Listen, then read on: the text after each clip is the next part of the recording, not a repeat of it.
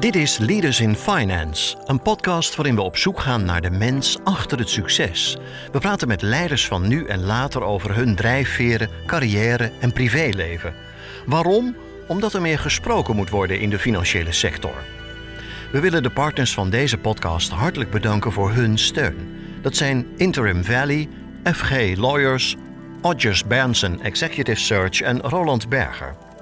Voor deze speciale aflevering werken we samen met een andere podcast, Money Matters.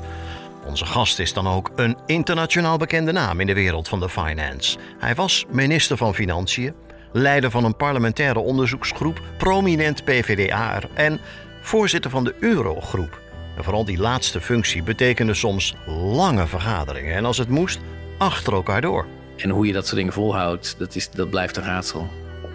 Maar dus de spanning zit er dan zo op dat, dat je gewoon niet eens aan slaap toekomt. Ja.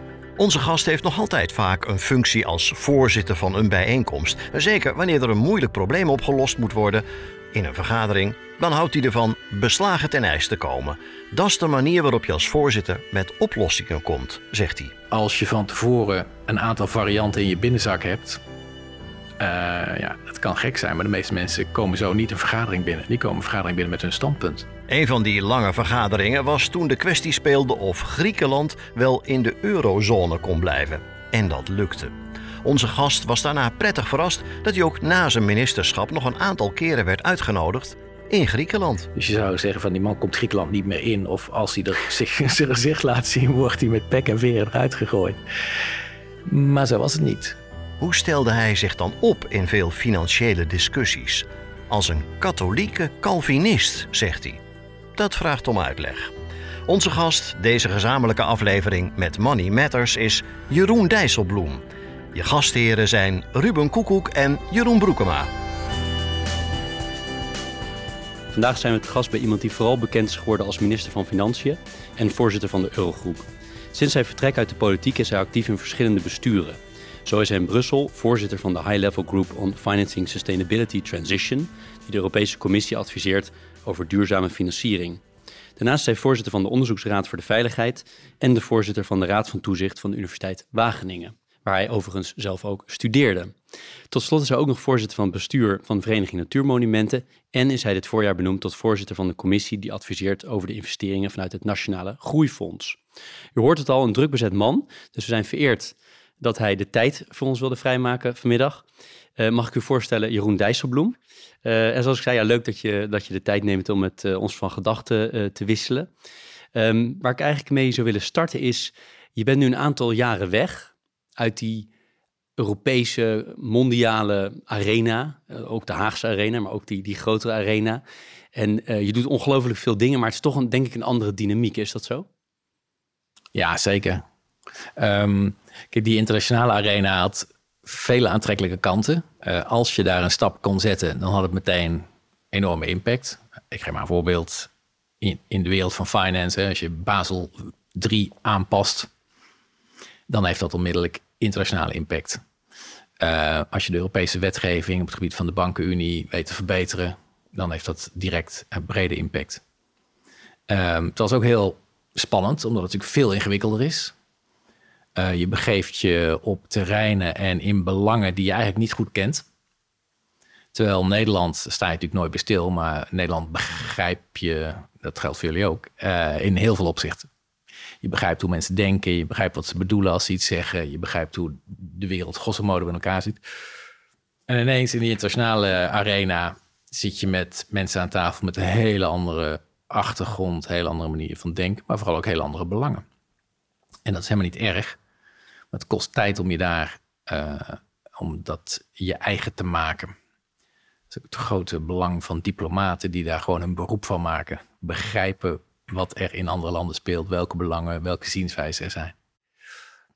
Ja, dus nu ben ik gewoon weer hoofdzakelijk, uh, echt het overgrote deel, actief in Nederland. Dat heeft ook gewoon een sociale reden. Weet je, ik heb ook gewoon een gezin en ik hou erg van Nederland, dus ik voel me erg thuis. Um, het is overzichtelijker, dat is zo. Maar goed, dan maak ik het mezelf weer ingewikkeld door verschillende dingen tegelijk te gaan doen. zodat er wel voldoende dynamiek en uitdaging is. Want ik kan me voorstellen, een van de dingen die ik herinner toen ik uh, drie jaar geleden jou, jouw boek las over waar je kijkt naar die hele Europa-tijd, dat het heel vaak gaat over nachtelijke vergaderingen. Soms tot drie, vier, vijf uur s'nachts.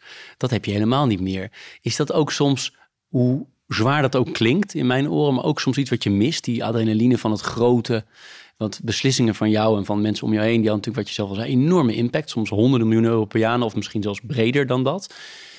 En nu, nu is dat toch anders. Ook heel veel impact, maar op een hele andere manier, denk ik. Ja, maar of ik nou die nachtelijke vergaderingen mis, het. Ehm, kijk, het is waar. Uh, je zit op een niveau, ook qua energie, te werken. Dat heb ik sindsdien niet meer gehad. En dus je zit gewoon op een gegeven moment vol met adrenaline. Uh, niet zodanig dat je gekke dingen gaat doen of ontspoort, maar gewoon om wakker te blijven. En om maar door te gaan. En in dat boek krijgt het natuurlijk relatief veel aandacht, omdat het de spannendste momenten waren. Uh, maar een van de dingen die ik heb gedaan toen ik voorzitter van de Eurogroep was, is gewoon vroeger beginnen met vergaderen. Zodat we niet elke keer in de nacht eindigen. En de meeste vergaderingen waren echt gewoon afgelopen om half acht. En dan hadden we om acht uur de persconferentie. En dan konden alle ministers uh, uh, nog op tijd, zeg maar, achter een bordje eten in een Brussels restaurant gaan zitten.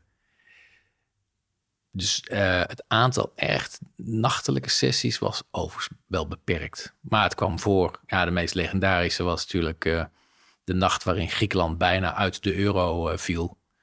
en dat was wel echt langs de afgrond. Nou, dat begon met een eurogroepvergadering. Ik moet er nadenken. smiddags. Toen kwamen, zijn we tot heel laat doorgegaan. Ik had geen zin om heel de nacht door te gaan. Dus heb ik op een gegeven moment iedereen weggestuurd en gezegd: we gaan morgenochtend verder zijn we die uh, dag daarna doorgegaan. Uh, om een uur of elf begonnen tot vier uur s middags. Want om vier uur begon de Europese Raad en moesten we klaar zijn. Dus moest ik naar de Europese Raad om verslag uit te brengen. Waar staan we nu? Vervolgens duurde die Europese Raad van vier uur s middags tot acht uur s ochtends. Die moest klaar zijn voordat de beurzen open gingen. Het was een klassieke frase natuurlijk. Hè? Je moest klaar zijn voordat de beurzen open gaan. En um, weer een persconferentie met uh, Juncker en Donald Tusk uh, samen. Nou ja, er was een deal, net op tijd. Uh, en daarna hadden we, Euro, hadden we weer Eurogroep. En een van de dingen die op de agenda stond was mijn herverkiezing. Althans, er was ook een tegenkandidaat, dus het had ook anders kunnen uitpakken. Ehm, dus nou, dat was de langste vergadering achter elkaar die ik ooit heb meegemaakt. En hoe je dat soort dingen volhoudt, dat, is, dat blijft een raadsel. Maar dus de spanning zit er dan zo op dat, dat je gewoon niet eens aan slaap toekomt. Ja. En, je zegt, uh, ik ben wat eerder begonnen. Dan waren we vaak ook eerder klaar. Maar is het niet ook een, gewoon een, een tactiek, een onderhandelingstactiek om je tegenstander uit te putten? Om maar zo lang door te gaan totdat je eindelijk midden in de nacht gelijk krijgt? Ja. ja, ik geloof daar toch niet echt in hoor. Het lijkt me toch allemaal wel heel... Uh, dan wordt het wel heel uh, ongeciviliseerd. Um, ik weet niet, misschien dat dat gebeurt. Dat kan ik niet uitsluiten. Het spreekt mij niet zo aan. Um, de eerste keren dat ik in de Eurogroep zat, was ik natuurlijk nog geen voorzitter. En er waren heel veel schorsingen. En dan tijdens die schorsingen zag je wel mensen in en uitlopen. Of niet. Uh, je had geen enkel, je kreeg geen informatie wat er eigenlijk gebeurde. En maar wachten. En dan urenlang was, werd er gewoon niet vergaderd. Nou, dat sprak mij totaal niet aan. Ik ergerde me daar heel erg aan. En ik, in die tijd zat ik naast Schäuble, de Duitse minister. Nou, die kon daar ook echt woedend van worden. Uh, die ging dan ook echt gewoon schreeuwen van waarom gebeurt hier niks? Er was een soort onmacht, kwam er dan in de zaal. En die heb, uh, ja, daar hou ik niet van. Dus dat iedereen naar elkaar zit te kijken en een enorm gevoel van onmacht en zo. En en dan inderdaad maar wachten tot het moment dat de beurzen bijna open gaan. Want dan komt er wel een deal. Ja, jongens, kom op. Want, want dit klinkt mij in de oren als iemand die heel resultaatgericht is. Die uiteindelijk gewoon iets gedaan wil krijgen. Ja. En mijn vraag is dan ook, hoe verander jij dingen in al die ervaring die je hebt? Hè? Hoe, wat is jouw manier om verandering te bewerkstelligen? Dan wel in organisaties, dan wel in teams of dan wel zelfs in de samenleving. Wat, wat is, heb je daar een bepaalde methode voor? Nou, ik wil mezelf absoluut niet neerzetten als een soort verandermanager. Er zijn mensen die daar echt in gespecialiseerd zijn. Um, maar als voorzitter, ik ben natuurlijk op heel veel plekken voorzitter. En dan kun je dat technisch invullen en je kunt het inhoudelijk invullen. Dus ik doe eigenlijk allebei. Dus ik probeer bij ingewikkelde vraagstukken van tevoren gewoon te bedenken. Nou ja, wat zijn de spanningen? Waar zit iedereen? Wat zijn de verschillende opvattingen? Ehm, en dan probeer je het ook wel te verplaatsen in waarom heeft diegene daar zulke bezwaren tegen? Of waarom is die ander daar zo'n voorstander? Om vervolgens te proberen oplossingen of uitwegen en soms ook platte compromissen te verzinnen. En wat ik in die Eurogroep echt geleerd heb, is dat als je van tevoren een aantal varianten in je binnenzak hebt, uh, ja, dat kan gek zijn, maar de meeste mensen komen zo niet een vergadering binnen. Die komen een vergadering binnen met hun standpunt. Terwijl zij ook wel zouden moeten weten dat uiteindelijk al die ministers, uh, aanvankelijk 17, later 19, zijn ook allemaal gehouden om bij te dragen aan een einduitkomst. Het is altijd, er zitten altijd elementen van compromis in.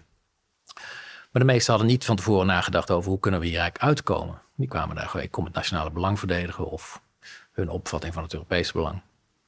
Dus ik zorgde altijd dat ik, ehm, als er problemen aan zaten te komen, dat ik die al zo goed mogelijk had doordacht van tevoren. Dus wij hielden hele sessies ook met mijn medewerkers om allerlei varianten te bedenken en oplossingen te verzinnen. En ik belde ook heel veel van tevoren met mensen. Ehm, ja, en wat, wat uh, ik in die tijd toch ook wel gemerkt heb, is dat het heel veel uitmaakt of je het vertrouwen hebt van de mensen in de Kamer, zeg maar. dus um, het beeld was wel uh, dat er een enorme Noord-Zuid splitsing in die eurogroep zat. Maar in de meeste onderwerpen viel dat heel erg mee. Uh, er waren wel serieuze nationale belangen in het geding. En ik zorgde dat ik die nationale belangen niet wegwoof als, ja, dat is gewoon nationaal belang, maar begreep waar dat vandaan kwam. Ik heb maar een voorbeeld, uh, alle discussies over uh, de herstructurering van de bankensector in Europa, uh, wat uiteindelijk tot de bankenunie leidde. Om te begrijpen waar landen vandaan komen, moet je begrijpen hoe die bankensector in elkaar zit. En de Franse bankensector is heel anders dan die in Duitsland. Is heel anders dan die in Spanje. Dus op heel veel onderdelen van uh, die bankendiscussies uh, was Frankrijk bijvoorbeeld eigenlijk wel een bondgenoot van Nederland. Omdat de bankensector in Frankrijk een beetje vergelijkbaar was met Nederland. Een paar hele grote dominante banken en dan nog een schilder omheen van kleinere. Uh, soms hadden ook ineens een bondgenootschap met Spanje. Dus het was helemaal niet Noord-Zuid. en op onderdelen waren de Duitsers gewoon heel beschermend voor hun vele kleine regionale landesbanken. Een heel andere structuur. Um, de landen in Oost-Europa hadden natuurlijk heel weinig eigen banken. De, de bankensector in de meeste Oost-Europese landen is Oostenrijks. Of het zijn Italiaanse banken of Duits. Die hebben dan ook heel ander belang bij uh, resolutiewetgeving. Wat gebeurt er eigenlijk als een grote Duitse bank failliet gaat? Wat gebeurt er dan in nou ja, Tsjechië of veel maar in als je dat eenmaal begrijpt, waar de, hun standpunten dus vandaan dus komen. Dus inleven dus. Is dat het kernwoord dan? Dat je goed inleeft in hoe, waar die ander vandaan komt? Ja, maar inleven heeft nog iets van empathie en dat is ook belangrijk. Maar het is vaak ook heel rationeel. Dat is juist eigenlijk mijn punt. Je moet de rationale begrijpen achter soms aanvankelijk onbegrijpelijke of irritante standpunten. Ja, dan komt hij weer aan met zijn zeurpunt. Ja, wat is dat nou? Terwijl als je bedenkt wat de specifieke situatie is van de bankensector in, nou, vul maar in, welk Midden-Europees land, dan begrijp je hun zorgen. En dan dus- moet je daar dus ook nadenken over hoe kun je hun waarborgen geven. Ja, dus hele goede voorbereiding. En je heel goed bedenken wat zijn hun prikkels, wat is de reden waarom ze bepaalde standpunten hebben, waarom nemen ze die in en dan met oplossingen komen. Vat ik het zo samen? Dus van tevoren al denken, wat kan mogelijk hen over de streep trekken? En vertrouwen helpt daarbij. Dus ik ben heel veel maar goed, dat is nu allemaal anders hoor, in, in het type werk wat ik nu in Nederland doe. Um, hoewel, ik wou zeggen, ik ben uh, meerdere keren in die vijf jaar als Eurogroep-voorzitter langs alle hoofdsteden geweest. Dus 19 ministers. En dan moet je bedenken dat de meeste daarvan wisselden uh, gemiddeld na twee jaar. Kun je weer opnieuw beginnen? Ik heb dat een keer uit zitten rekenen hoeveel ministers er uh, in die vijf jaar dat ik voorzitter was door die Eurogroep zijn gekomen, erin en eruit. In totaal staat in mijn boek, ik geloof 54. Dus ik kan niet pretenderen dat ik ze allemaal bezocht heb in hun ministerie. Maar ik ben wel zeker twee keer zo'n beetje in alle hoofdsteden geweest. En in sommige hoofdsteden natuurlijk veel vaker. Ook om gewoon ter plekke met die collega's te praten over... Nou, hoe zie jij het? Welke kant wil je op? Wat speelt er nou precies? Uh, en dat, dan ga je met meer kennis en begrip, of je het ermee eens bent of niet, maar meer kennis en begrip naar huis. En je hebt vertrouwen gevestigd. Dat je gewoon uh, er interesse in hebt getoond. Dat je enig begrip hebt voor wat er gebeurt in die landen. Um, en grappig genoeg, om maar. ook tot mijn verrassing, nadat ik minister af was, ben ik geloof vier, vijf keer in Griekenland geweest. Uh, allemaal op uitnodiging. Dus je zou zeggen van die man komt Griekenland niet meer in. Of als hij er zijn gezicht laat zien, wordt hij met pek en veren eruit gegooid. Maar zo was het niet. Uh, dus ik denk dat ook dat een kwestie van vertrouwen was. Ja, ik was wel streng. Maar ik heb ze ook in de euro gehouden. Hè? Dat, zo kun je het ook zien.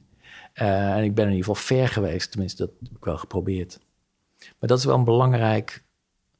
En dat is ook wel waar in al die voorzitterschappen nu in Nederland. Je kunt het alleen maar doen als je collega's je vertrouwen. En de band goed is en je serieus wordt genomen. Er zit ook een inhoudelijke kant aan, maar ook een relationele kant.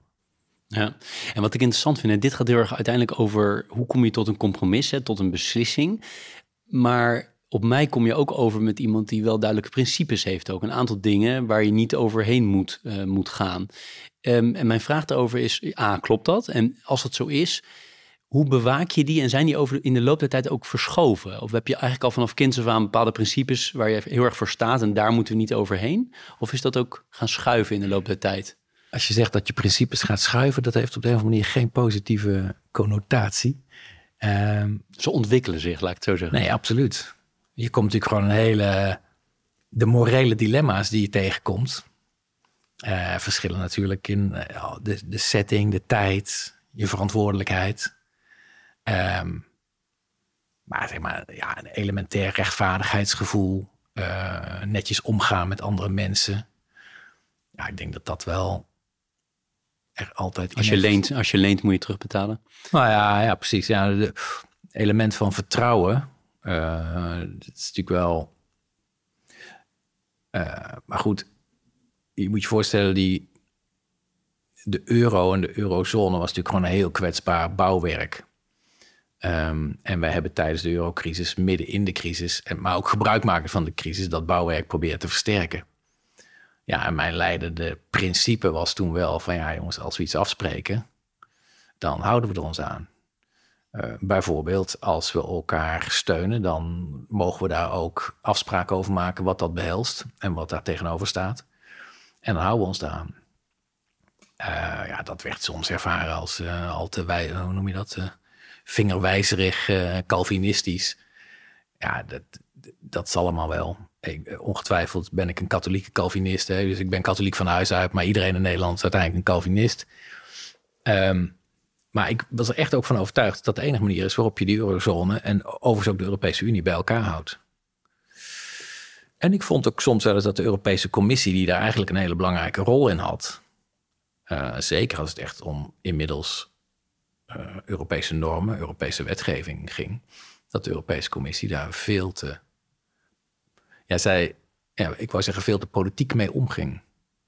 Uh, en wetgeving, als je daar de uitvoerder van bent, maar en dat was de commissie natuurlijk vaak, en de bewaker, de waakhond, ja, dan moet je daar in ieder geval wel uh, eenduidig en alle partijen gelijk behandelen en betrouwbaar en voorspelbaar in zijn.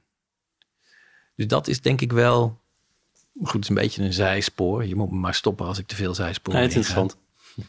Um, ik kwam ook in de Eurogroep wel terecht in de rol van bewaker van afspraken.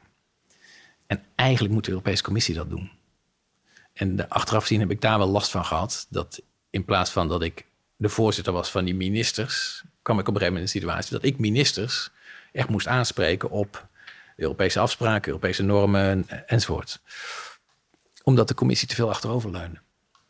Uh, misschien heb ik dat laten gebeuren, uh, maar dat heeft het wel ingewikkelder gemaakt.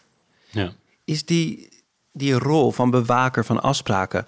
Daar heb je eigenlijk ook als minister van Financiën in Nederland in het uh, kabinet. En in jouw tijd uh, was er natuurlijk best wel een stevige begrotingsdiscipline. En nu zie je eigenlijk in Nederland, maar ook in veel andere landen, dat de problemen zo urgent zijn: klimaatverandering, um, de gezondheidscrisis. En aan de andere kant is geld lenen natuurlijk goedkoper dan, uh, dan ooit. Dat dat steeds meer wordt losgelaten. Ehm, zie jij dat het een andere tijd is waar je die discipline ook minder nodig hebt? Of, of, of maak je je daarover zorgen? Ehm, het is absoluut een andere tijd. Ik bedoel, in de eurocrisis verloor natuurlijk het een na het andere land gewoon toegang tot financiële markten. Financiële markten waren gewoon niet meer bereid om geld uit te lenen aan, nou in ieder geval vier landen, Spanje bijna. Dus Spanje kreeg ook een steunprogramma voordat ze werden afgesneden van de financiële markten. Ehm, en als dat niet was gebeurd, was die olievlek had zich verder verspreid. Daar ben ik van overtuigd. Dus als Europa daar niet voor was gaan staan. Ehm, en om toen, om dat vertrouwen voor, ook voor die landen, maar ook voor de euro als geheel weer terug te kijken, terug te krijgen, waren die afspraken nodig. En was begrotingsdiscipline ook nodig. Ja, nu is het een totaal andere setting. Dus maar, nu, maar ook toen, die, die 3%-regel in Nederland, waar we ons aan hielden en waardoor er natuurlijk grote bezuinigingen uh, zijn doorgevoerd. Uh, die was misschien nodig in het grotere geheel, omdat er een aantal landen geen toegang hadden tot financiering. Maar Nederland is nooit in de gevarenzone geweest als het ging om uh, toegang tot de financiële markten. Nee, tegelijkertijd, maar goed, dan moet je teruggaan naar de redding van ING. Ja. Ehm, dat had ook anders kunnen aflopen. Hè. Dus in die fase heeft Nederland zo ontzettend veel geld moeten lenen om de verschillende banken uh, te herfinancieren en sommige over te nemen. Uh, dat het zelfs voor Nederland toen wel spannend was. Nou, sommige mensen doen daar badinerend over. Van, nou ja, nooit geweest. Ik heb het met Wouter Bos over gehad. Nou, in die tijd waar, was men er echt bezorgd over. Hè. Hij was toen minister. Um, en uh, ik denk zelf dat als ING toen niet ING is overeind gebleven met een aantal gerichte ingrepen. Hè. Er zijn portefeuilles overgenomen of risico's overgenomen, et cetera. Um, als dat niet voldoende was geweest en ING had echt genationaliseerd moeten worden. Nou, dat had wel impact gehad op Nederlandse, het vertrouwen in Nederland, zeg maar, op de kapitaalmarkten. Ik wil niet dramatisch maken, ik wil niet zeggen dat we zouden zijn afgesloten. Maar goed, de rente was toen natuurlijk ook echt ja, vele malen hoger. Uh, nu lenen we uh, voor tienjaars uh, leningen natuurlijk al heel lang tegen negatieve rente. Dus dat is totaal verschillende tijd. maar het tweede deel van jouw vraag is, maak je daar zorgen over? Ja, ik maak me daar wel zorgen over, want de vraag is natuurlijk, hoe houdbaar is dat eigenlijk? Ja. Um, hè, dat is net als het, het monetaire beleid, want dat speelt daar een grote factor in. Toen Draghi in de zomer van 2012 zei, nou, we gaan van nu af aan echt groot ingrijpen. Daar wordt op teruggekeken dat dat een groot dramatisch gebaar was. En dat was het ook wel, maar vooral omdat zijn voorganger zich zo terughoudend had opgesteld. Terwijl bijvoorbeeld de Amerikaanse Fed toen al veel steviger ingreep en enorme programma's uh, had. Uh, ook omstreden toen trouwens. Hè. Ik weet niet nog de debatten in Washington kunt herinneren. Um, dus Draghi zou ik kunnen zeggen, eindelijk ging ook de Europese Centrale Bank ging zijn rol pakken om die, in die crisis een rol te spelen. Ik vond dat toen verstandig. Ik vond het beleid van Draghi grosso modo ook verstandig. Uh, ik snap ook nog dat, uh, maar ik vind dat wanneer de crisis uh, afneemt of achter de rug is, dat het monetaire beleid veel sneller ook weer moet normaliseren. Nou, dat concept lijkt ja, er wordt wel over gediscussieerd in, in, in de Governing Council van de ECB. Maar de overgrote meerderheid van de governors daar, ja, die, die, die, zien elke keer wel weer een reden of een tegenvallende indicator of een zwarte wolk in de vechten, waardoor verkrapping toch echt nog niet kan. Uh, ja, dat vind ik wel um, een riskante situatie. En ik geloof niet dat het houdbaar is. Ik las vandaag ergens in de krant dat in Duitsland er veel goud wordt gekocht. Wat meestal een teken Slecht is teken? Dat, dat, de Duitsers verwachten dat er inflatie aankomt. Nou, en dan Niet is helemaal ondenkbaar, denk ik. Wel. Nee, nee, zeker. Nee, het was maar weer de zoveelste indicatie. en je weet ook niet of die Duitsers gelijk hebben. Uh, maar de, de aanname de, dat inflatie totaal onder controle is en voor de eeuwigheid laag zal zijn, ja, ik geloof daar gewoon niet in. We zijn wel handig, maar we zijn niet zo handig. En als de inflatie oploopt, dan is dus de grote vraag die niemand kan beantwoorden. Ja, eigenlijk wel. De grote vraag is, wat kan de ECB dan nog? Want normaal gesproken ga je dan op enig moment de rentes verhogen. Ja, kunnen ze dat wel? Gegeven de omvang van de staatsschulden en hun eigen steek daarin. Nou, ik hoef jullie niet uit te leggen. Nee. Precair. Ja, precair. Voordat we overgaan naar de volgende rubriek, uh, Ruben, ja. nog één ding uh, aan je voorleggen. Um, ik stel in mijn eigen podcast Leaders in Finance altijd uh, de vraag over boeken. Nou, die komt straks ook nog wel, wel terug, maar um, tenminste, ik zou hem ook nu kunnen stellen. Maar eerst, de eerste vraag is, een van de meest genoemde boeken is het boek van Rutger Bregman, De meeste mensen deugen. ik weet niet of je het kent, maar ja, het wel, maar ik heb het niet gelezen. Nou, goed, je, je snapt de gedachte van de titel, denk ik. Hè? Er zijn ja. uitgangspunten, de meeste mensen deugen. En dan ben ik benieuwd naar jou, naar jou persoonlijk. Is dat ook een beetje jouw insteek van de meeste mensen deugen? Of zeg jij toch nou, in, in deep insights en de mensen uh, toch wel... Zit er ook in iedereen wel iets heel slechts? En welke nou, kant sta jij in dat? dat? Uh... Ik vind dat uh, die as, zeg maar, deugen en slecht, is mij te eendimensionaal. Mensen zullen best deugen, maar ze kunnen hun zwakke momenten hebben. Er zijn nou eenmaal heel veel verleidingen. Mensen kunnen best deugen, maar misschien kunnen mensen risico's eigenlijk heel slecht inschatten. Omdat de recente ervaring is toch dat geld is heel goedkoop. Dus waarom zou dat veranderen? Uh, ik zit nu bij de Onderzoeksraad voor Veiligheid. Wij doen veel onderzoek naar crisis. Nou, een van de patronen die daar steeds in terugkomen is dat als een ongeluk lang niet meer is gebeurd, dan wordt het ook niet verwacht. Dan wordt er ook niet meer op geoefend.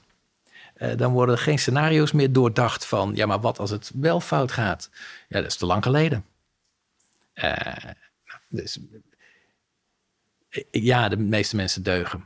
Je bent wel een optimist en een positief over de mens, laat ik het zo stellen. Of ben je, ik, ik, denk dat de meeste mensen deugen, maar ja. dat wil niet zeggen dat het vanzelf allemaal goed komt.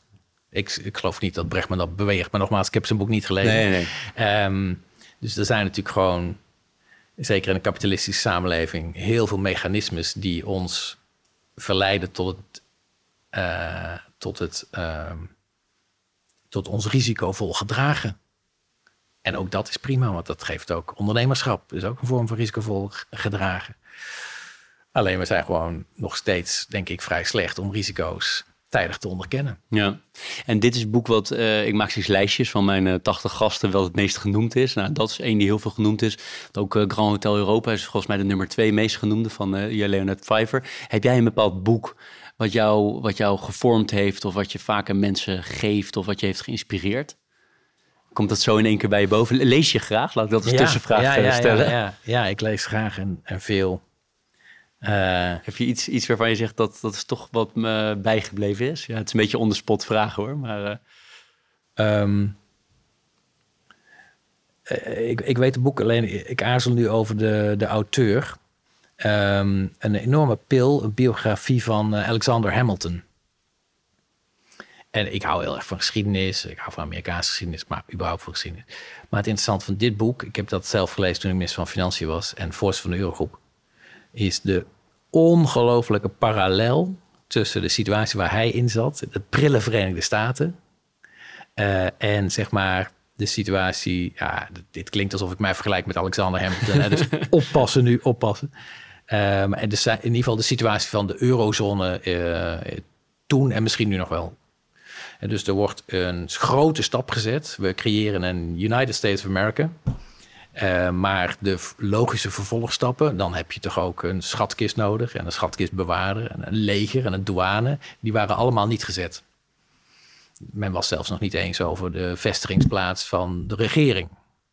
Nou, je herkent het helemaal. Hè? Dus zeg maar Straatsburg, Luxemburg, Brussel. Uh, is er eigenlijk een schatkistbewaarder in Europa? Mag die Europese schuld aangaan? Uh, hoe worden risico's gedeeld? Soms ook hele schmoedzige deals die worden gesloten. Waarom is Washington de hoofdstad geworden? Nou ja, fascinerend. Het klinkt alsof er een, een deel 2 moet komen... wat jij dan naast elkaar gaat leggen, of niet? Nou, dat, dat een serieuze historicus zou daar wel een goed... uh... nee, maar dat is wel echt uh, interessant, maar ook relativerend. Hè? Dus ik heb natuurlijk heel veel te maken gehad met... Uh, ja, ook internationale collega's. En uiteraard collega die veel sprak als minister van Financiën van Amerika, van de VS. En überhaupt veel Amerikanen die dan tijdens die uh, eurocrisisjaren zeiden van get on with it. You know, why haven't you solved your problems yet? Uh, what's going on in Europe? Get your act together. en ze hadden altijd gelijk. maar om niet meteen op mijn rug te gaan liggen, begon ik dan altijd over hoe lang de VS erover gedaan had om überhaupt een centrale bank op te richten. Dat duurde ongeveer 120 jaar aan strijd En toen pas was er zoiets als een vet. En zelfs nu, als je kijkt hoe die vet in elkaar zit, dit is echt een fantastisch, zoals wij in Europa ook compromissen sluiten. Ehm, de Fed bestaat uit meerdere regionale uh, centrale banken. Die totaal onlogisch zijn verspreid over de Verenigde Staten. Uh, daar kan ik echt van smullen. Ja, dat kan me wel voorstellen. Dus dan houden de Amerikanen ook voor van ja jongens, het is waar dat we, we, struggle uh, to get the act together. Uh, because we still have to build institutions. And it, it took you 120 years to build your central bank. So give us a couple of years, we'll catch up. Mooi. En, wij bouwen het dan met, uh, weet ik veel, 20 of 30 verschillende talen ook nog. Want daar is het in ieder geval spreekt iedereen, tenminste grotendeels toen ook dezelfde taal. Dus, uh, maar goed, we moeten volgens mij door, Ruben. Want ik heb beloofd niet al te lang mijn vragen te laten, alhoewel het uh, ontzettend interessant is. Maar dat, dat boek gaan we erbij schrijven. Gaan we over naar de volgende rubriek, Ruben. Neem jij het over? Ja, dankjewel uh, Jeroen. En ik denk dat heel veel mooi aansluit op de stellingen die we straks gaan behandelen. Maar eerst onze vaste rubriek de uitgeleider. In zowel Leaders in Finance als Money Matters spreken we eindverantwoordelijken uit de wereld van finance, filantropie en overheid. Niet alleen in hun werk, maar ook privé doen ze dagelijks uitgaves en investeringen. En dat gaat natuurlijk niet altijd goed. Daarom beginnen we altijd met de vraag: wat is de meest onzinnige uitgave die je hebt gedaan? Ja, het is niet een, hele, het is niet een heel spectaculair verhaal. Maar ik heb tot twee keer toe gepresteerd om een nieuwe jas te kopen en dan kwam ik thuis en dan zei mijn vrouw, ja, maar die heb je al. En dan ging ik naar de kast en trok hem open. En dan hing diezelfde, exact diezelfde winterjas, hing er gewoon. Die had ik het jaar daarvoor gekocht, maar wist ik echt niet meer. En dat heb ik ook een keer gepresteerd met een, uh, met een uh, regenjas. Ehm, eh, ja, ongelooflijk. Waarschijnlijk was ik toen zo druk dat ik gewoon echt niet meer wist wat voor kleren ik eigenlijk nog had. En wat er nog in de kast hing. Hm. En ben ik vrolijk een nieuwe jas gaan kopen. Nou gaan die dingen eeuwig mee, dus het komt allemaal goed. Uh, maar dat was geloof ik wel mijn meest onzinnige aankoop uh, die ik heb gedaan. De, de, verkoper die wist natuurlijk gewoon dat hij al verkocht had uh, aan, ja. aan, jou. dat oude modelletje van verleden jaar kunnen we nog wel kwijt. Ze. ja, misschien was het zelfs bij dezelfde winkel, ja. dat weet de, de, de, meneer, meneer Dijsselbloem toch niet meer dat hij hem gekocht heeft. is nog een tweede erbij. Nee. Ja. Jeroen, heb je, koop jij ook wel eens iets waarvan je denkt van why?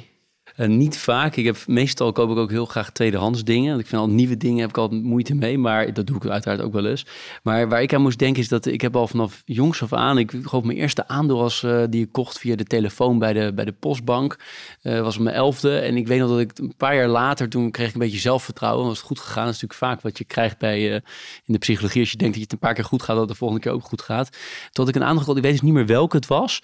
En de dag later was het echt helemaal down the drain.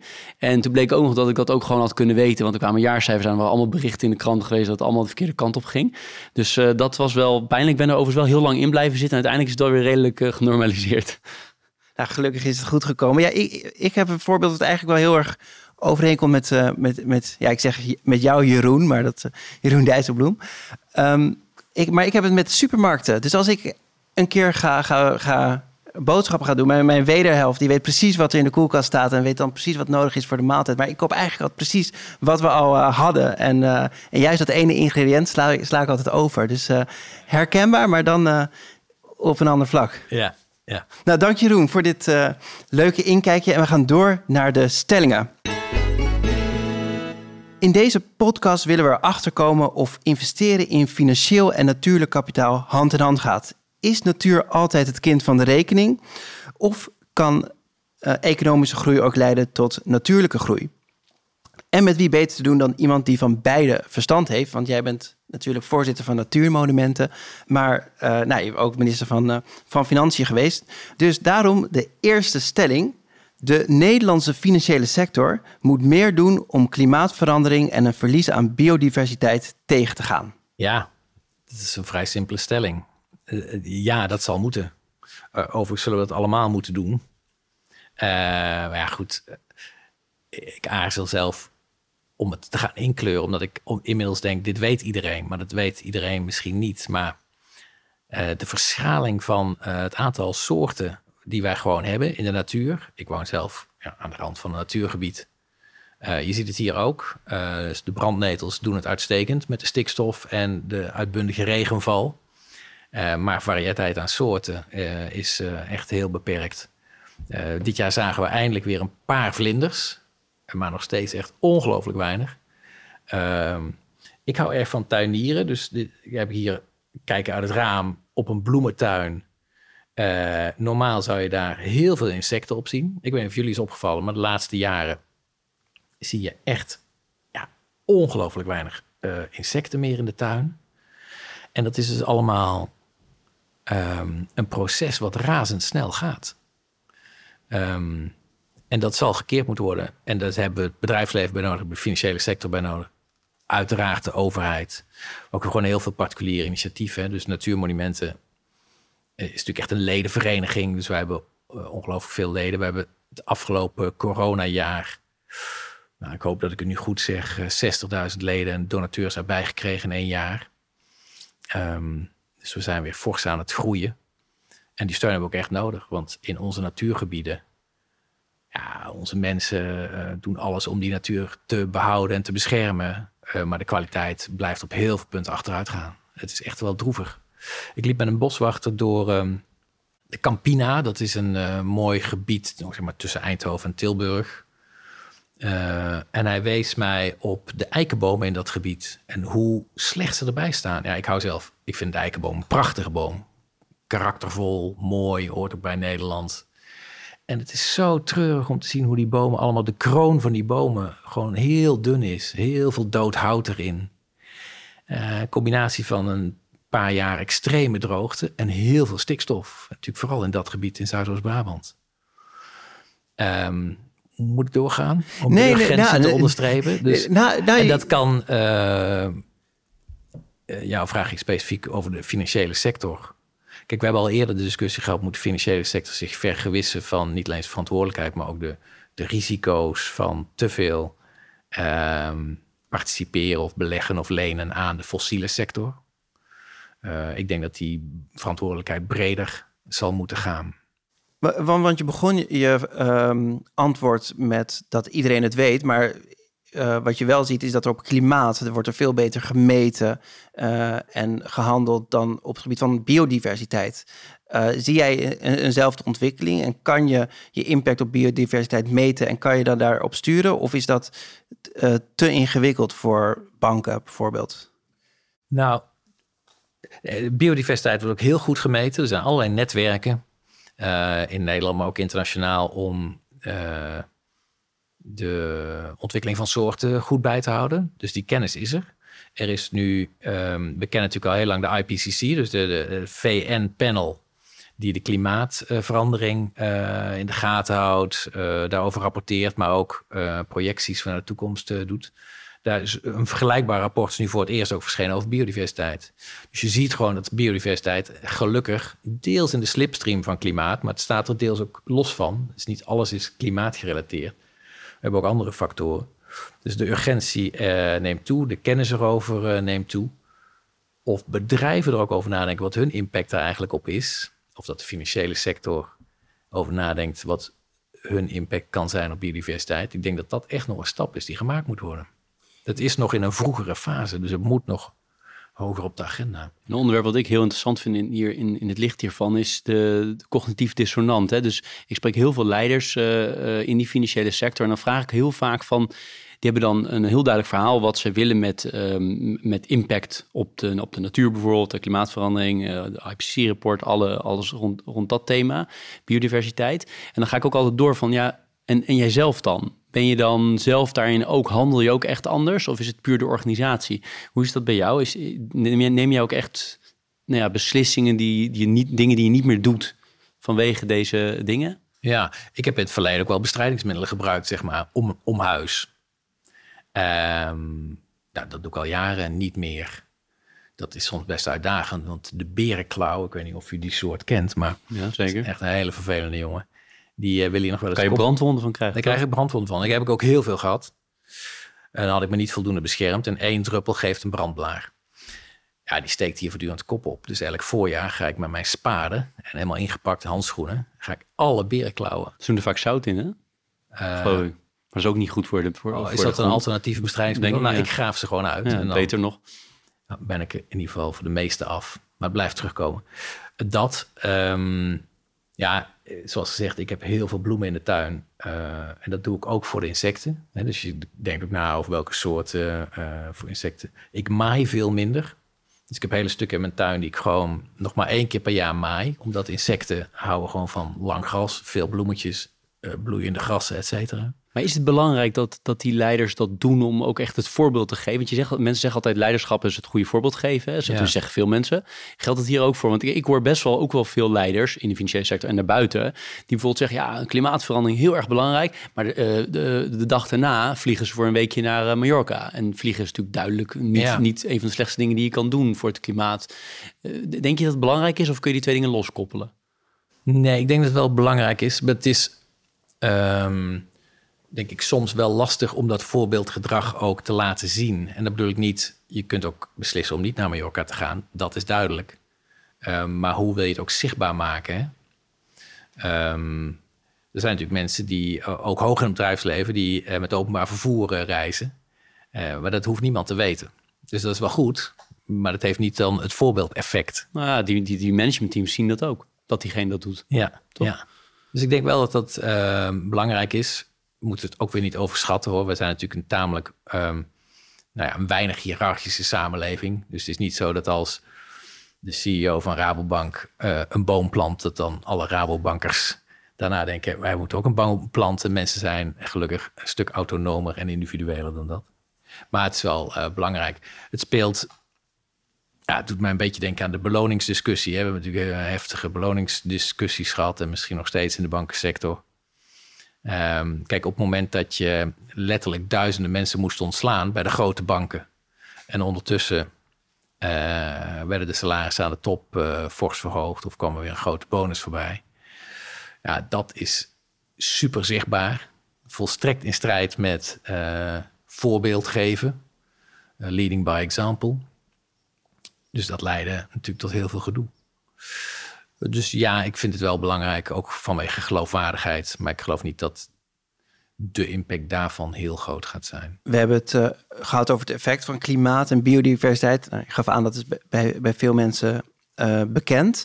Um, er was een rapport van, van de Nederlandse Bank die uh, over biodiversiteit en de, het aantal leningen wat daardoor geraakt kan worden voor de Nederlandse financiële sector was een, ongeveer een half triljard.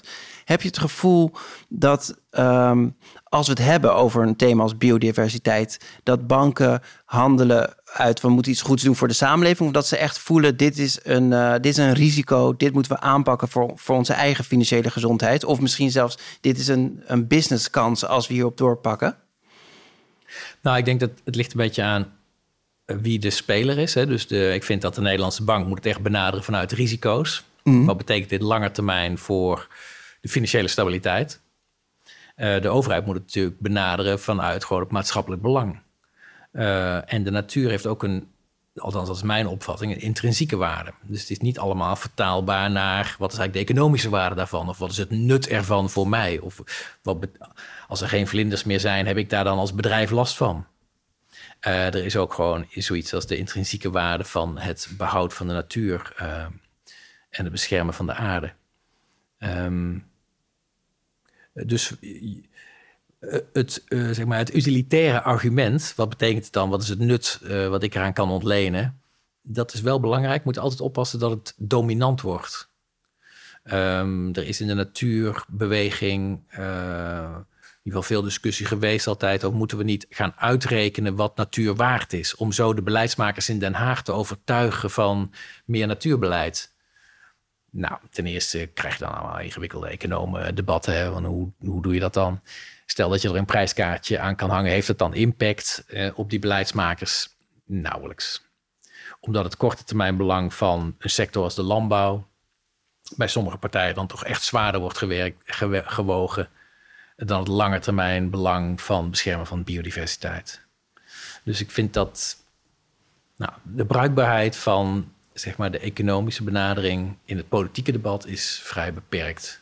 Maar voor de Nederlandse bank vind ik het een legitiem, omdat als daar een instabiliteit uit voortvloeit voor een deel van onze economie, om dat in beeld te brengen.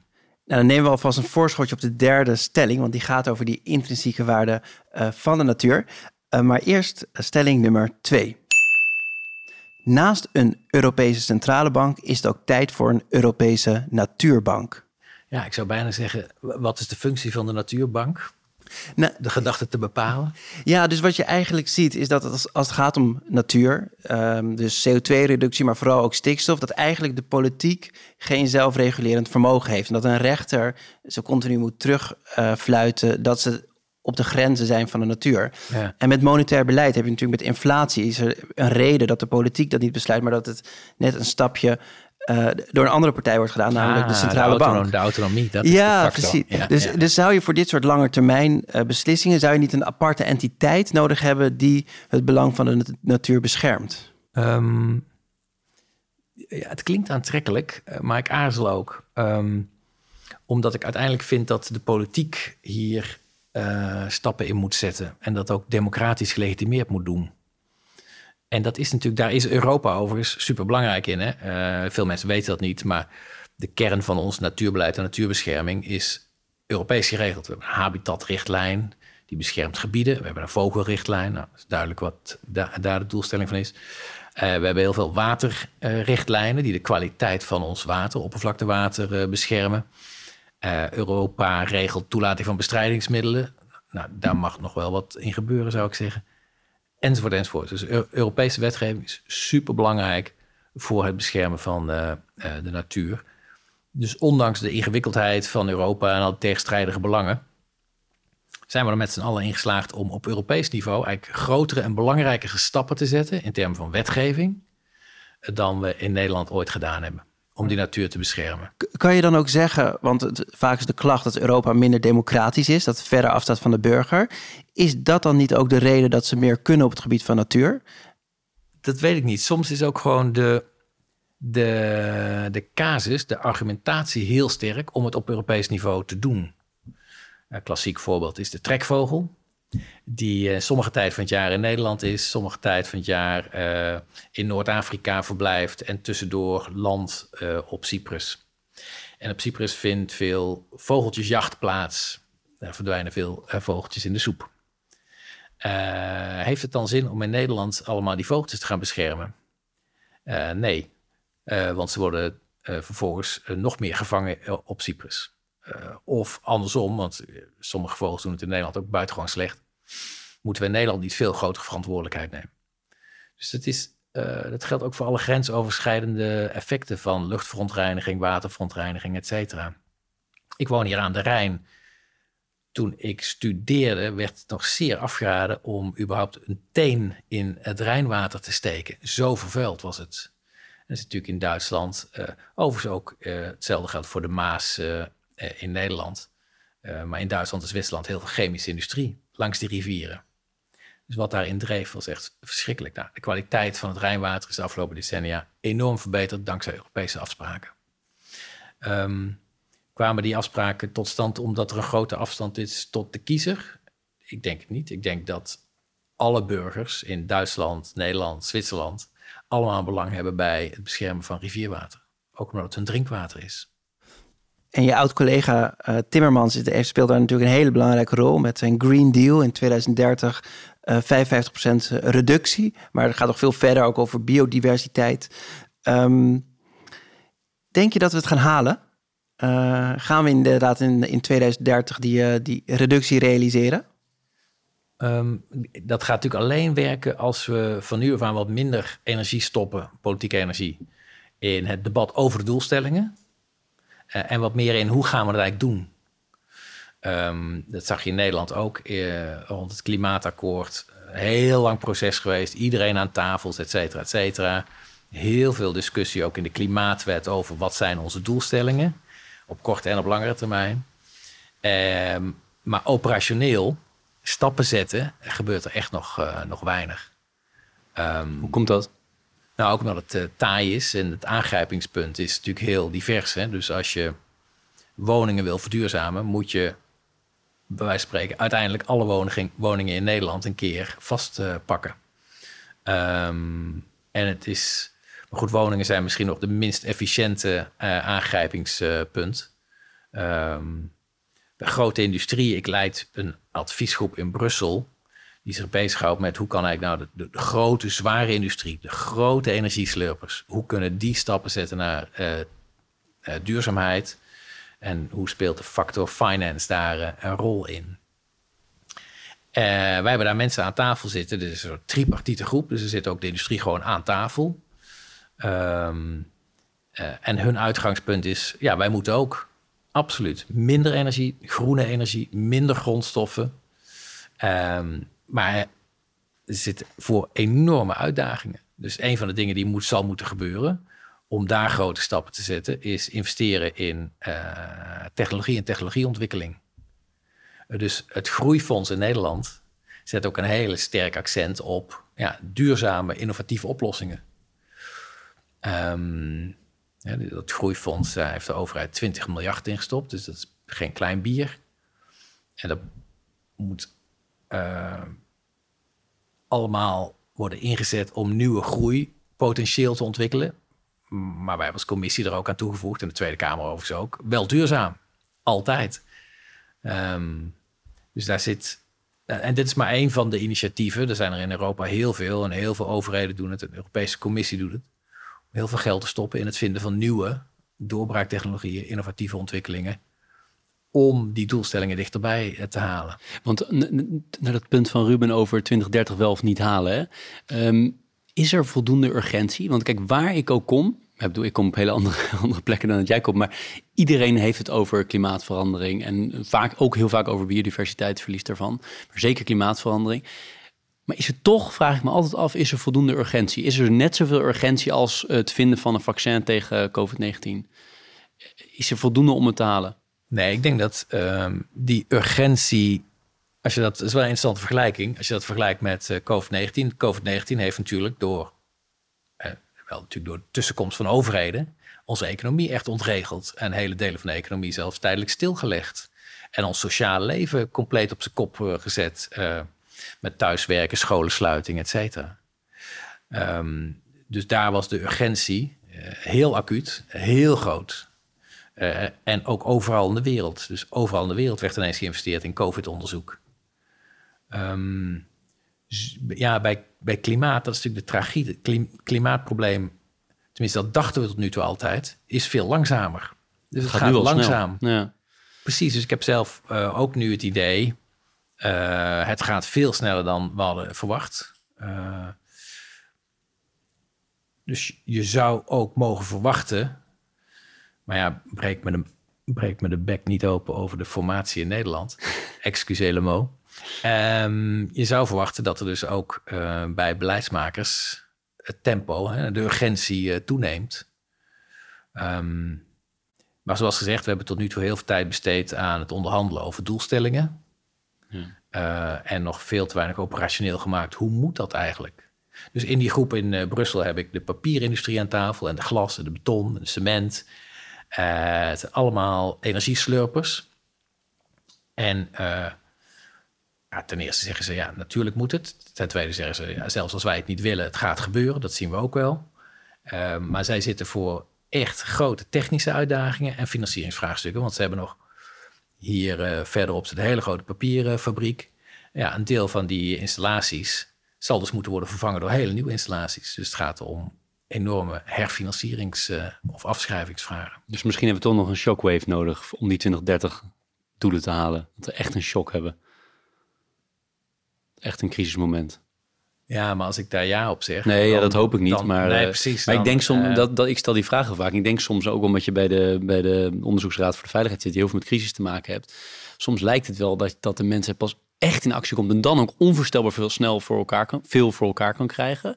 Maar soms denk ik wel eens, je hebt gewoon nog echt een, uh, die, die, wel laatst een kleine crisis, hè, klein relatief, hartstikke grote crisis, maar in, in die hele klimaat misschien klein met, met die rivieren in Duitsland, Frankrijk, Nederland. Um, maar ja, dat vraag ik me wel eens af of dat echt nodig zal zijn om het te halen. Maar goed, ik hoop dit, het niet. Laten we dit blokje nog optimistisch eindigen. Dus ik zie ook dat uh, overal wordt nagedacht over, wordt geïnvesteerd in, wordt gewerkt aan. Dus neem het punt van water is toch fascinerend dat we hadden uh, twee keer heel hoog water, eind 93 en begin 95. Het speelde ook in deze regio. De dijk van Wageningen was heel zwak, brak bijna door. En dan zou de hele Gelderse Vallei tot en met Amersfoort onder water komen te staan. En dat was niet... eh, dat was echt een heel reëel risico. Die dijk stond echt op schuiven. Nou, er is daarna enorm veel gebeurd langs de grote rivieren in Nederland.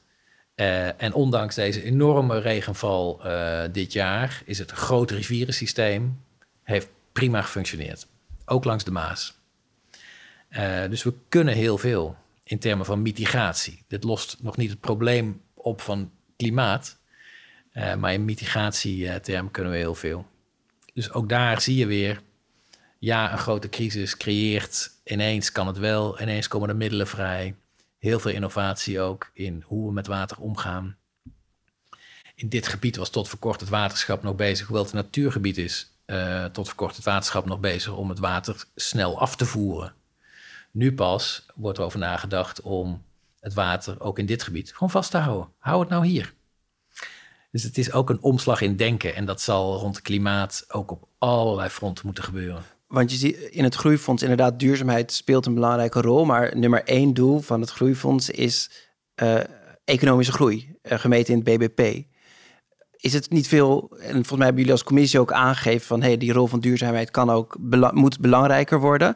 Maar moet je het niet omdraaien? En is dat BBP niet een middel? En moet je niet klimaat of andere so- sociale doelstellingen centraal stellen en daar naartoe werken? Is, is, wa- waarom focus, is het niet heel ouderwets om nog steeds zo'n BBP leidend te, te maken? Nou, je moet je realiseren dat natuurlijk de bulk van eh, de rijksbegroting, eh, dat is veel meer dan 20 miljard, eh, is helemaal niet rechtstreeks gekoppeld aan groei.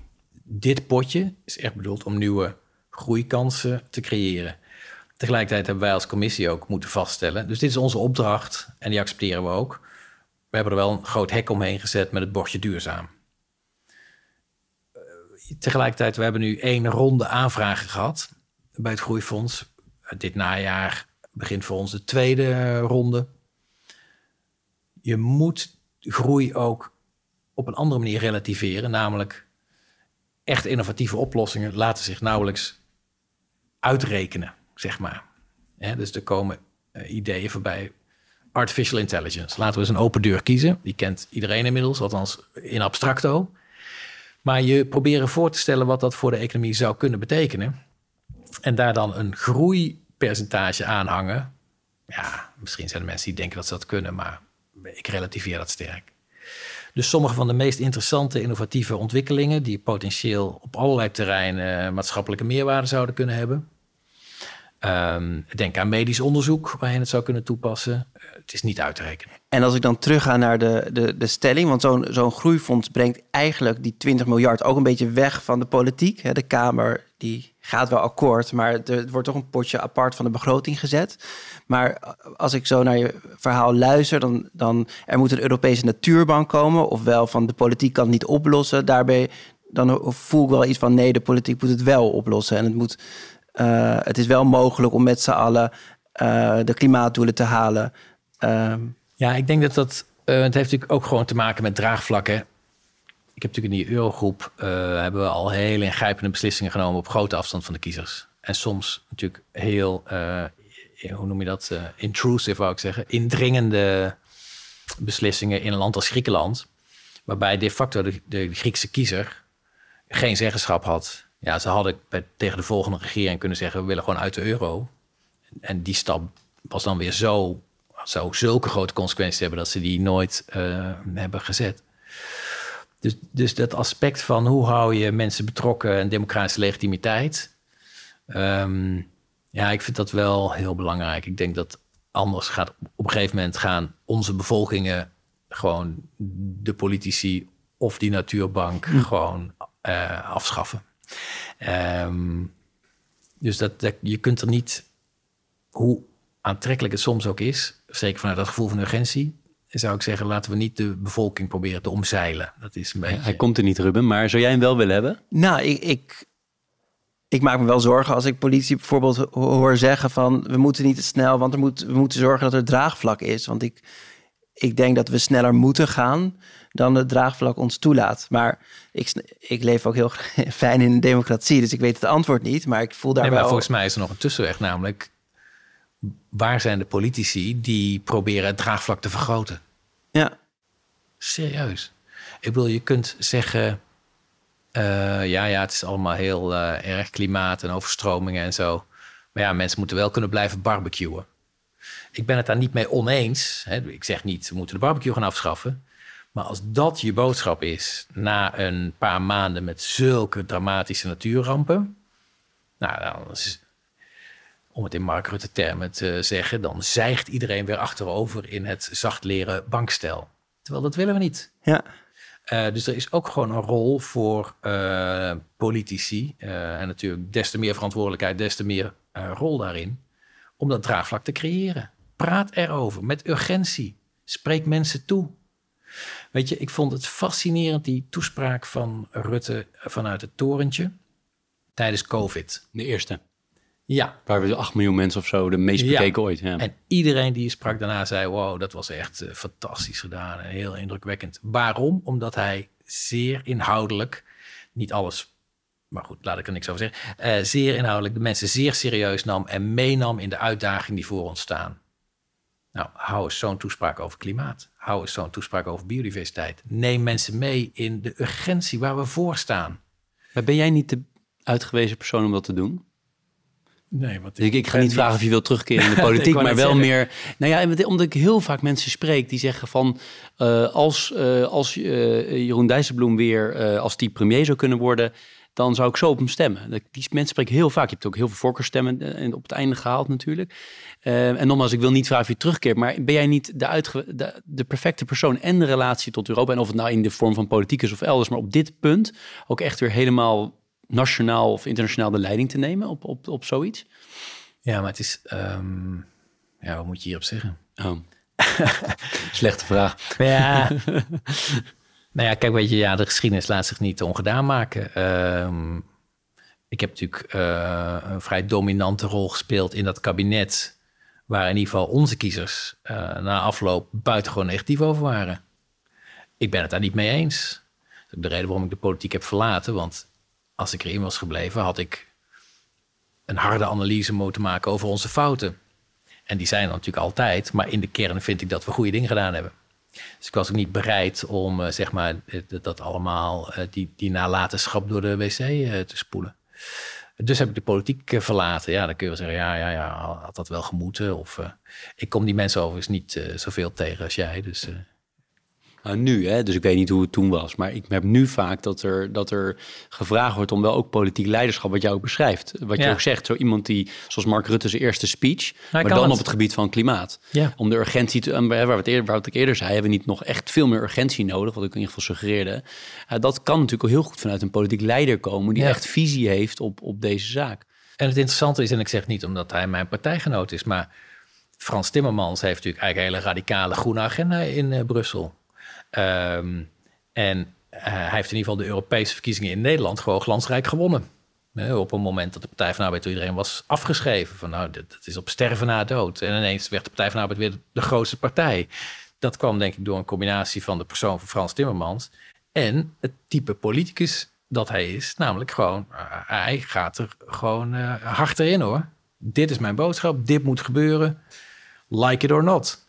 Maar de meeste politici zijn inmiddels, en ik snap het allemaal wel, want de kiezersbewegingen zijn steeds groter. Dus kiezers zijn steeds minder loyaal. En als het even niet goed gaat, dan lopen ze gewoon naar, een andere partij toe. Dus je ziet gewoon de huidige generatie politici heel zenuwachtig zijn. Waarom komt die formatie niet uit de startblokken? Ja, het zijn bange politici. Ze durven niet. Hè, dus Mark Rutte durft niet te zeggen, nou, dan gaan we toch maar met de PvdA en GroenLinks moppen moppen. Maar het moet, hè, iets van landsbelang, dat doet hij niet. Omdat een deel van zijn achterban, die zichzelf ook nog de echte liberalen noemen, eh, daar tegen tekeer gaan. Of omdat de Telegraaf dat zeer ongewenst vindt. Weet je, waar is leiderschap? Dat, dat is waarom we nu in een totale padstelling eh, zitten. Eh, en de uitdagingen, ja, het is natuurlijk een enorm cliché, want iedereen zegt het, alleen het leidt nergens toe. Maar de uitdagingen zijn zo groot dat we gisteren, wat zeg ik, drie maanden geleden een kabinet nodig hadden. En Hamer zegt ook, de, de- inhoudelijk zijn ze het redelijk met elkaar eens wat er moet ge- gebeuren. Ja, maar dat, sorry, maar even een lelijke opmerking. Eh, ik heb die verslagen gelezen. Er er staat alleen zo'n beetje, ze zijn het eens over de onderwerpen waar het over zou moeten gaan. Ja, ja, ja, ja. Klimaat, stikstof, da, da, da. Natuurlijk zijn we het daarover eens.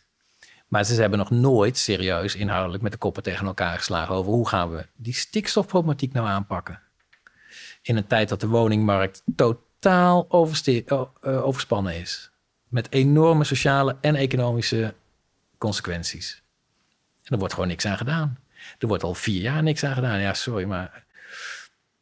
Duidelijke boodschap. Ik voel veel urgentie, ja, maar ik zie inderdaad op dit moment dat type eh, politiek leiderschap niet. Ja. Dus niet het draagvlak volgen, maar het draagvlak creëren. Dat zou je reden zijn. Een van de belangrijkste taken van politici. We gaan snel door naar de derde en laatste stelling.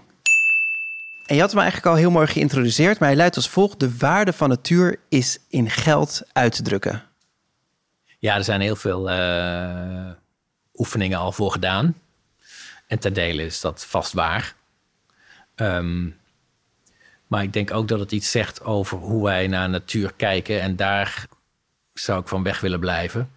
Dat natuur alleen maar ten dienste van ons en ons uh, welvaart staat. Uh, en dan kun je gaan uitrekenen wat is eigenlijk de waarde van. Nou, we zitten hier aan de rand van de Veluwe. Wat is de waarde van het houtopstand op de Veluwe? Wat is de waarde van het schone water? Wat in beken onderuit de Veluwe uh, komt? Wat is de. Nou ja. Dat, dat heeft een waarde. En je hoeft de meeste boeren niet uit te leggen wat het betekent dat er geen insecten meer zijn voor hun oogst. Um, maar toch is dat onvoldoende, zeg maar, de, het doorslaggevende argument om mensen in beweging te krijgen. Dus het gekke is dat de landbouw heeft insecten nodig, e- evident. En tegelijkertijd is uh, het, het, huidige standaard repertoire van landbouw is erop gericht om insecten zoveel mogelijk van je gewas af te houden. Um, is eigenlijk een hele simpele les dat landbouw is. Uh, de wijze waarop dat nu in Nederland uh, gebeurt zeer intensief, hoogtechnologisch. Maar de, consequentie daarvan is dat je de, de huidige landbouw nog maar één soort toestaat. Dus op deze akker groeien bieten. Nou willen we ook niets anders zien. Geen andere planten, want dat is onkruid. Ook geen andere dieren, want die richten schade aan. Uh, dus we spuiten gewoon uh, om de twee weken. Nou ja, je ziet de impact daarvan op bodem en water weten we al langer. Uh, de impact op biodiversiteit begint nu te komen. Uh, en je moet maar eens gaan praten met mensen die vlakbij dit soort gebieden wonen. Dus um, in Drenthe bijvoorbeeld nu een hele beweging van mensen die zien daar de, de lelieteelt. Lelieteelt is een van de gewassen waar het meest op gespoten wordt. Het is een enorme vuilak. En die trekt door Nederland. Want dat kun je maar een paar jaar doen op die grond. Dan is die grond gewoon verpest. Dus dan moet je weer een nieuwe akker hebben voor je lelies. Dus die lelieteelt trekt door Nederland. Gebruikt enorm veel bestrijdingsmiddelen. En mensen komen daar tegen opstand. Want ineens is hun dorp ligt ineens tegen die lelieakkers aan. En de bestrijdingsmiddelen waaien zo over het dorp heen. Dus ik denk dat dat ook heel snel, zeg maar, de hele discussie over uh, bestrijdingsmiddelen in relatie tot volksgezondheid op een hoger plan uh, gaat komen. Je, je bent een, een, man van de natuur, mag ik dat zeggen? Ja, ja ik ben een groot natuurliefhebber. Ja. En, en voorzitter van Natuurmonumenten. Uh, en ook actief in tal van gremia, bijvoorbeeld in Wageningen Universiteit, die natuurlijk een belangrijke rol heeft gespeeld bij de grootschaligheid van de, van de landbouw en de export naar overal ter wereld. Um, heb, dat soms wel eens? Heb je soms wel dat de ene pet en de andere pet dat daar uh, dat dat moeilijk verenigbaar is? Of hoe ga je daarmee om? Nou, soms in hele concrete situaties uh, wel. Dus dan moet je ook dat echt uh, jezelf verschonen, hè, zoals het dan heet. Ik geef maar een voorbeeld. Wageningen heeft samen met andere grote aanvraag gedaan bij het Groeifonds. Um, die ook sterk te maken had met duurzaamheid. Dus een heel sympathiek voorstel. Ik heb, ik heb me daar niet mee bemoeid. Dus andere, uh, een andere subcommissie heeft dat uh, voorstel uh, beoordeeld. Heeft wel, wel mooi dat je zegt dat je het een sympathiek voorstel vindt. ja, die commissie, die, die subcommissie binnen het Groeifonds die dat voorstel heeft beoordeeld, heeft het overigens afgewezen. Vandaar dat je dat durft te zeggen, ja. Niet goed genoeg. Um, dus daar moet je dan zuiver mee omgaan. Misschien bedoel je je vraag op een iets hoger abstractieniveau. Wageningen heeft inderdaad echt bijgedragen. Uh, daar hebben we ook heel veel geld mee verdiend in Nederland. met het ontstaan van hoogtechnologische intensieve landbouw. Op alle fronten. Wageningen heeft natuurlijk wel altijd meerdere gezichten gehad, want hier zit ook de opleiding tot bos- en natuurbeheer. dus de, de, echte ecologen komen ook hier vandaan. Biologie is een van onze grootste richtingen. Dus die kant uh, is er ook. Voedsel, voedselveiligheid, kwaliteit van voedsel is een steeds belangrijke poot geworden in Wageningen. Maar die uh, omslag om ook de gangbare intensieve landbouw te krijgen naar een duurzamer model. Ja, dat is nu de missie van Wageningen. En dus sommige mensen zeggen Wageningen heeft mede schuld aan de crisis. Nou, ik weet in ieder geval zeker dat Wageningen mede verantwoordelijk is om te komen tot oplossingen. En technologie en innovatie en daarin investeren is natuurlijk een heel erg belangrijk deel van de oplossing. Um, maar en ook, hè, we hadden het over de randen van de natuur dat beschermd worden.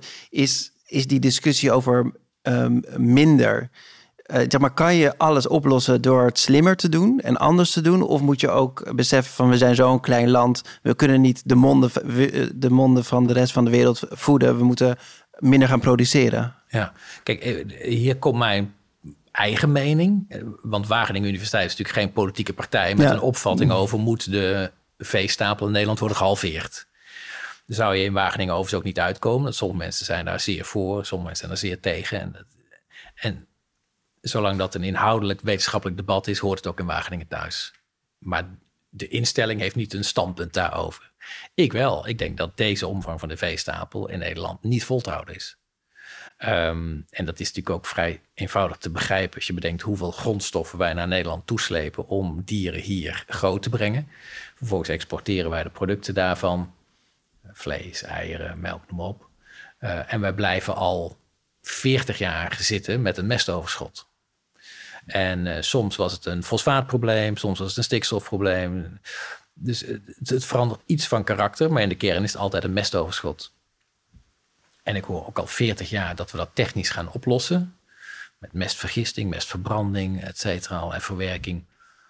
Nou, dat is marginaal. Uh, er is heel veel geld in gestopt. Uh, en het blijft nog steeds een marginale bijdrage oplossing. Um, dus dat is een politieke keuze. En ik neem ook aan dat die in de kabinetsformatie, als ze ooit aan de inhoud toekomen, uh, op tafel zal komen. Um, en ondertussen zal Wageningen werken en aan differentiatie in de landbouw uh, en aan het voldoen aan gewoon basale normen op het gebied van drinkwaterbescherming, voedselveiligheid, uh, dierenwelzijn, et cetera. Dus op al die punten wordt in Wageningen enorm geïnvesteerd. Maar de grotere vragen van, heeft dit nog een houdbaarheid of moet daar wetgeving op komen, et cetera. Ja, dat, dat ligt in Den Haag of in Brussel. We hadden het over de, de, de waarde uh, van de natuur of dat in geld uitdrukken. Nee, geeft, geeft aan waarom dat eigenlijk niet, niet, niet hoeft. Misschien een afsluitende vraag voor deze stelling. Ik ben ook wel, uh, Jeroen Broekma, naar jouw mening daarover uh, benieuwd. Helpt het jou dat je in al die verschillende gremia zit om hier een, een, een goede mening over te vormen? Hoe, hoe, hoe helpt het jou dat, dat je in al die verschillende clubjes actief bent en vanuit verschillende keukens een kijkje kan nemen? Ja, dat helpt natuurlijk. Want je leert gewoon heel veel. Uh, en net zoals je in de Eurogroep ik steeds probeerde om ook te begrijpen waarom mensen in bepaalde standpunten zitten of vastzitten. En hoe ik ze er misschien uit zou kunnen krijgen, stappen voorwaarts. Geldt natuurlijk hier ook. Dus het debat over natuur en landbouw in Nederland. Ja, het is natuurlijk echt heel moeizaam. Um, en ook daar zullen we dus ons eh, zal het probleem breed gedragen moeten worden. Er moet een acceptatie zijn van het feit, we hebben een biodiversiteitsprobleem. Ook de landbouw moet daar eh, zijn verantwoordelijkheid in nemen. En tegelijkertijd moeten we vanuit natuurmonumenten ook echt nadenken over, ja, maar wat is dan nog het verdienmodel van de boeren die wel een toekomst hebben? Ja, ja. Dus een van de interessante dingen is dat nu in het kader van de stikstofaanpak komt er heel veel geld om in buffergebieden rondom de natuur niet de landbouw weg te jagen, maar de landbouw op een andere manier te laten werken. Um, en dat zijn geen nieuwe ideeën, maar ze worden nu wel, denk ik, voor het eerst met geld belegd en dus in de praktijk gebracht. Kun je boeren ook betalen voor het produceren van publieke goederen. Ja. Beschermen van de, van de natuurkwaliteit in zo'n bufferzone. Of het accepteren dat de waterstand in die bufferzone gewoon omhoog gaat. Ja, daar heeft die boer last van. Dat kost hem geld. Nou, waarom compenseren we die boer daar dan niet voor? Want hij draagt dan bij aan de kwaliteit van het Nadermeer, uh, wat een stukje verderop ligt. Dus dat, die ideeën bestaan al heel lang. En nu, dankzij stikstof, komt daar de komende jaren meer geld voor. Dus eigenlijk draai je hem dan om. Hè? Dan heb je het niet over de waarde van de natuur voor de mens. Maar wat doet de mens voor de natuur en beloon je diegene, de, de mens daar goed voor? Ja. Eh, eh, Jeroen, uh, ja, ik noem je achternaam Broekma omdat we twee Jeroens aan tafel hebben. Maar jij hebt natuurlijk 80 plus leiders uit de financiële sector geïnterviewd. Um, is er wel genoeg is er wel genoeg een blik van buiten? Zijn mensen in de sector, zien ze wel genoeg om hun heen om zich goed met, met deze maatschappelijke problemen bezig te kunnen houden? In dit geval natuur. Het is denk ik wel lastig om over 80 man uh, en vrouwen samen te vatten wat die vinden. Maar heel, als ik het een beetje op één hoop gooi, wat ik wel zie is dat A, iedereen heeft het over het onderwerp, over het onderwerp klimaatverandering. Iedereen praat erover. Dus eh, als je 15 jaar geleden keek, was dat zeker niet het geval. Nu wel. Iedereen heeft erover, dat is één. Twee is heel veel worstelen met hoe dan. Ze hebben het erover, maar hoe ga ik het nou echt doen? En ik wil wel iets, maar hoe doe ik het? Ik denk dat het vaak ook wel echt is dat ze er echt iets aan willen bijdragen, maar hoe? En tegelijkertijd, en dat is volgens mij het cruciale punt uh, in mijn antwoord, wordt er heel veel ook gezegd. Maar als je dan doorvraagt, wat ga je dan ook echt En durf je ook echt de pijnlijke conclusie daaraan te verbinden? Durf jij, ik zal geen naam van een bedrijf noemen, maar durf jij een oliegigant dan ook uit jouw beleggingsportefeuille te gooien uh, of, of af te bouwen? En dan zie je dat het, als het dan ook echt zelf voelbaar wordt in de eigen portemonnee van een bedrijf, dan is het toch wel heel moeilijk nog. Dus dat is een beetje wat ik zie. Dus het, ja, het onderwerp leeft. B, um, hoe? We willen wel, maar weten ook niet precies hoe ik dat dan moet aanpakken. En het laatste is, um, ja, als het er echt op aankomt en het gaat je echt zelf pijn doen. Uh, ik bedoel, principes uh, zijn pas principes als het pijn doet. En dat is natuurlijk toch wel een beetje waar, denk ik, in, in dit geval. Ja, nou, dat geldt voor bedrijven en voor burgers. we hadden het net over de CEO die in het vliegtuig stapt voor een korte vakantie Mallorca. Maar dat doen we massaal. Ja. En het gekke is, dat is natuurlijk, het is ook een hele korte tijd eigenlijk normaal geworden. Uh, want Totaal gedemocratiseerd, want vroeger kon het helemaal niet. Het ging alleen de elite delen. Ja, en vroeger was echt nog kort geleden. Dus toen ik studeerde, nou, vliegen was echt nog wel. Je deed het wel, maar het was wel een groot ding. Daar moest je echt wel voor sparen, zeker als student. Maar nu, ja, ik zie het ook aan mijn kinderen. Ja, je stapt in het uh, vliegtuig om gewoon in Europa een korte vakantie uh, elders te hebben. Ja, en als je het en dus hebt meerdere keren per jaar. Ja, precies. Dus als je het hebt over de waarde van natuuruitdrukking in geld, hè, daar kun je nog. Eh, dat, ik vind dat de intrinsieke waarde, zoals jij het noemt, ben ik helemaal mee eens. Het ook de mooi, net zoals kunst, om het allemaal maar geld uit te drukken, dan verlies je ook waar we als mensheid, denk ik, mooie dingen hebben. Maar als het gaat over dingen in geld uitdrukken, het, mijns inziens, moet gewoon beprijsd worden. Het kan niet waar zijn dat je voor 10 euro naar Mallorca kan vliegen. Dan ga je de schade, de schade, ja. de externe effecten, de, van gedrag ga je, ja. ga, je, ga je in prijs, in, in kosten, in, monetair uitdrukken en in rekening brengen. En daar ben ik wel voorstander van. Ik ook. En, en hetzelfde als je in de supermarkt staat, uh, kattenvoer uh, duurder is dan uh, vaak een, een kilo vlees voor jezelf. Dat is toch opvallend. Dat zijn rare dingen. Een hele rare beprijzing, vind ik. Ja, ja. Nee, maar dat werkt dus ook. Um, dus we kunnen nooit kiezen tussen moet nou bedrijfsleven doen of moeten individuele burgers doen of de overheid. Uh, zonder ook maar enig moment die burgers en die bedrijven van hun verantwoordelijkheid voor de samenleving te ontslaan. Zonder dat de overheid gewoon zegt van nu af aan gaan we die uh, kosten in rekening brengen van nu af aan. Gaan we de natuur beter beschermen en extra maatregelen. Gaat het niet gebeuren. Het lukt niet. Het is het eeuwige debat in de landbouw. Boeren zeggen van ja, ik wil best duurzaam werken, maar dan moet de consument dan meer voor betalen. Ja, dat snap ik volledig. Maar de consument gaat dat individueel, als hij door de supermarkt loopt en hij moet toch die keuze maken, meestal niet doen. En dus zal de overheid gewoon moeten zeggen: ja, jongens, um, het is een beetje de discussie over de, de plofkip. Dat gaat gewoon veel te langzaam. De overheid had natuurlijk ook gewoon tien jaar geleden kunnen zeggen: nou, de, zo en zo moet je met kippen omgaan. Dus de plofkip wordt nu gewoon niet meer toegestaan. En ook niet zijn broertje die er heel erg op lijkt. Snap je? Als de overheid op gewoon een aantal belangrijke punten niet de normen zet. Um, en het gekke is dat we deden dat wel. Zo'n beetje begin jaren negentig is er heel veel gebeurd op het gebied van um, milieu, natuurbescherming, dierenwelzijn. Dus toen werd voor het eerst in de Nederlandse wet bijvoorbeeld vastgelegd dat het dier een intrinsieke waarde heeft. En die verdient dus bescherming. Je mag niet zomaar alles doen met een dier vanuit jouw eigen nut en En toen zijn er heel veel maatregelen genomen om het dierenwelzijn te verbeteren. Maar de laatste jaren staan we daar eigenlijk stil in. Begin jaren 90 zijn die Europese wetgevingen tot stand gekomen waar ik net over had, om de natuur te beschermen.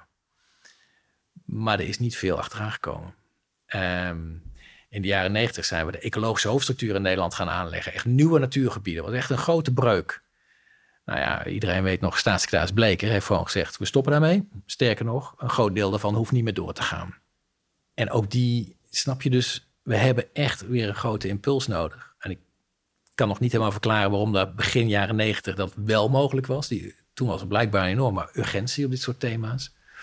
En ondanks het grote klimaatdebat zijn die, uh, die doorbraken die het echt handen en voeten geven, zitten we nog op te wachten. Wat misschien wel interessant is, want we gaan richting het einde, maar wij hebben uh, in nummer 11 Michiel Scholte uh, te gast gehad. En die gaat, dat gaat over externaliteiten. Dus hoe kan je nou de true price van een product uh, uitrekenen en, en beprijzen?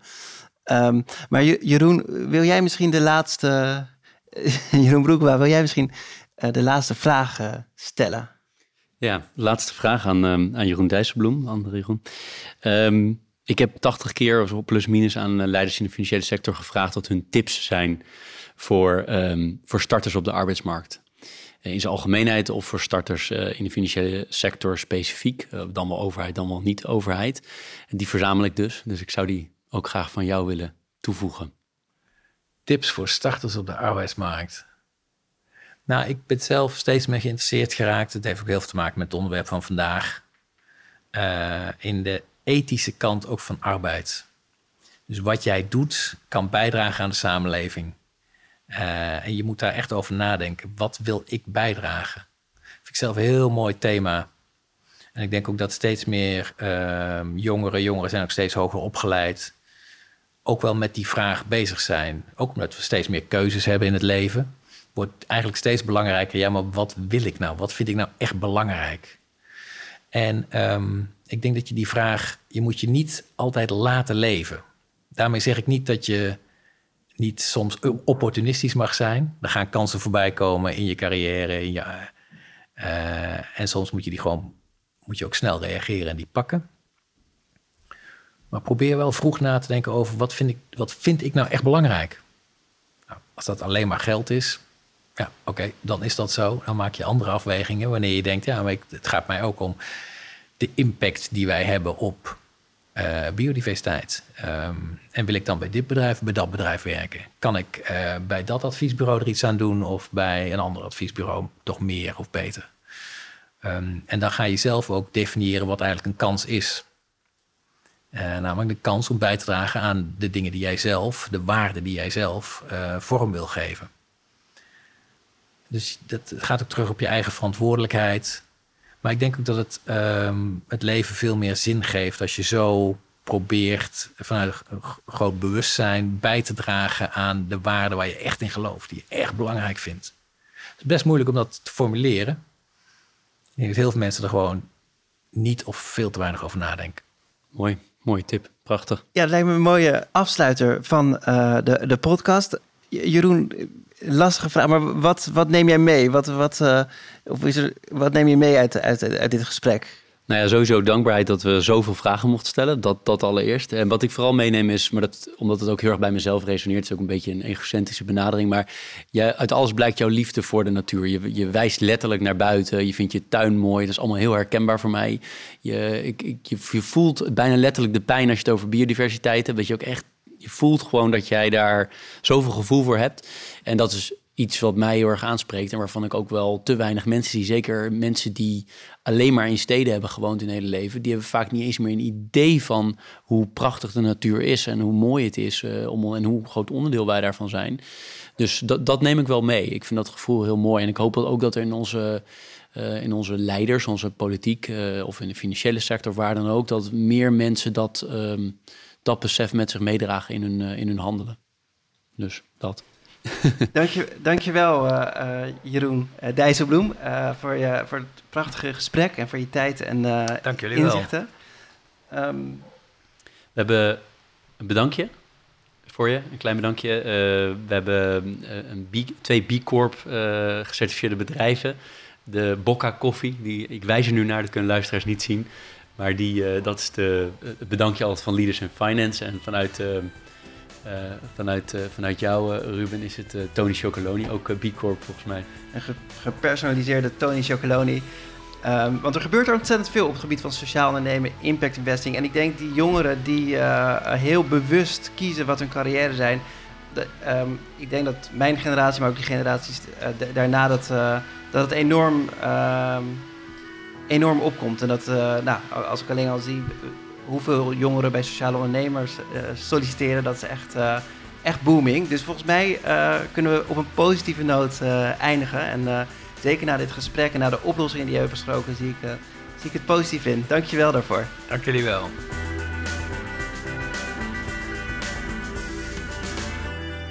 Dit was Leaders in Finance. We hopen dat je deze aflevering met veel plezier hebt beluisterd. We stellen je feedback erg op prijs. Wat houdt je bezig en over wie wil je meer horen? Laat het weten via een Apple of Google review. Dat kan ook via de sociale media kanalen of direct via een e-mail. We kunnen het enorm waarderen als je dat doet. Tot slot danken we onze partners voor hun steun. Dat zijn Interim Valley, FG Lawyers, Odgers Berndsen Executive Search en Roland Berger.